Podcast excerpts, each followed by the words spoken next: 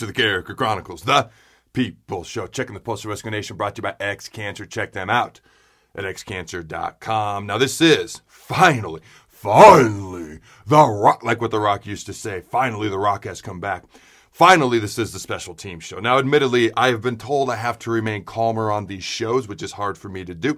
Now, with the beta blockers and all the medications I'm on, I'm usually, I'm actually pretty mellow in my everyday life right now. That surprises most people. When I get on this show and I talk Husker football, something I love and I'm passionate about, it just starts flowing. I've been told I need to remain calmer, okay, for the old ticker here. Again, hard for me to do. I'll do my best. Uh, basically, I have a cardiac M R I. We, we had to take a month to let the heart build back up. All right, it was not beaten properly. The ejection fracture was fifty percent, a little scary, blah, blah, blah, blah.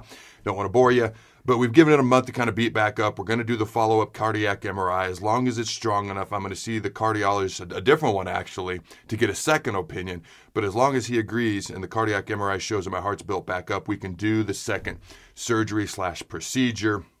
And that is fully what is expected to happen. I'd be shocked or surprised if nothing, something else doesn't happen. If we're not able to do it because it ha- build, hasn't built back up, frankly, it's kind of something I'd rather not think about. But I'm going to try to be calmer. I've been told that that needs to happen on these shows. But I'm wearing the Bring Back the Fullback shirt, even though it's a special team show, but almost kind of because it's apropos. And I'm fully aware that we're not going to have a fullback on the team, or we don't run a fullback in the offense. I, that's fine, okay? Personally, I kind of like it, but offenses have worked without it. Also, it's a show topic for another day. But I do think we're missing fullbacks on special teams, because that is the key area where, where fullbacks make a, a big-time impact on punt, like punt team, kickoff return teams, things of that nature. But anyways, that's why I'm wearing the shirt. It is a cool shirt. Check it out at Cornhusker Memes. But let's talk about the special teams. Give a little bit of breakdown of things I've seen, what we kind of expect going forward. I'm going to start right off the top because everyone wants to talk about the punter, the field goal kickers, and the returners. Okay, those are the flashy guys everyone wants to talk about on special teams. So we'll start with the punter, the kicker, and we'll end with the returners at the end. So you look at punter Brian Buscini.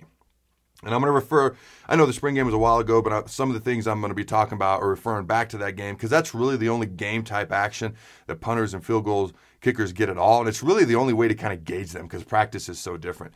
So you look at Brian Buscini, F C S All-American, F C S Punter of the Year. I've talked about him before. I have full confidence this guy's going to be a very good kicker for us, and he's going to be consistent, and he's going to be a gigantic upgrade. Now, I'm not saying he didn't do well at the spring game. I'm just going to say he was a little bit inconsistent. He had a couple punts over sixty yards. Boomed. He showed what people could do. This first punt got quite the reaction. People were excited. You know, he had a couple very short punts as well.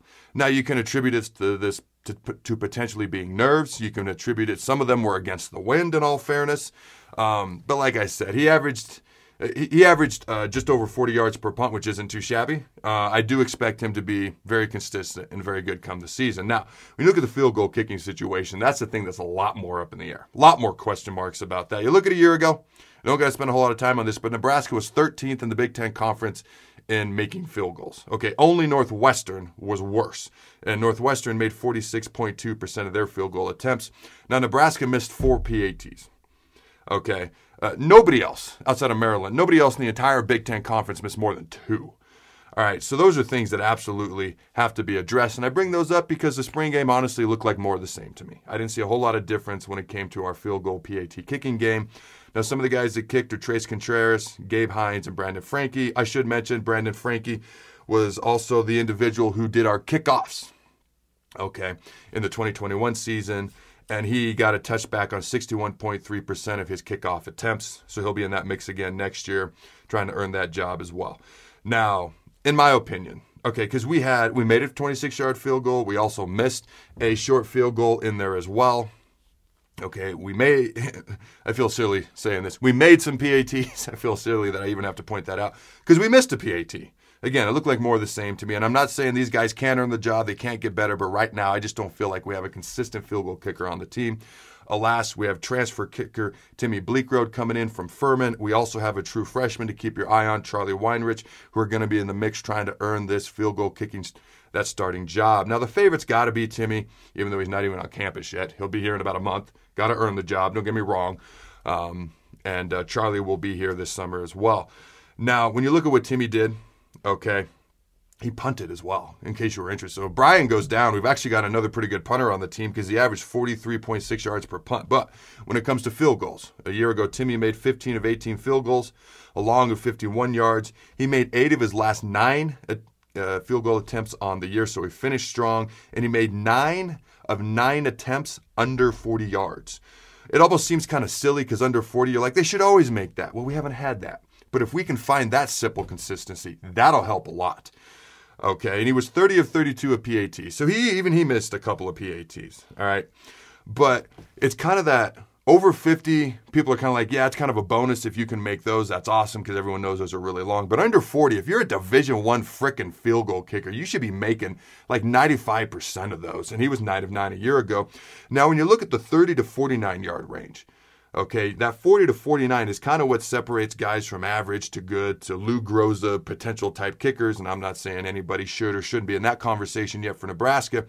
Okay, but thirty to forty-nine, Timmy actually has a higher make percentage of those kicks than Nebraska's had in the past three years. So if he comes in and does similarly what he's done in the past at Furman, which, you know, unlike other positions, it, what else is going on around you shouldn't really matter. I mean, the uprights are still the same. The ball's still the same. Obviously, the stage is bigger. As long as he can handle that, he should be able to continue the success he's had and be the favorite anyways. Got to earn the job, but to be the starting field goal kicker. You look at our coverage teams. We've obviously had issues giving up kick returns for touchdowns. I believe it was Wisconsin. I won off the top of my head. Obviously, we've given up punt returns for touchdowns. It was hard to judge the coverage teams, okay, once the ball is kicked or punted.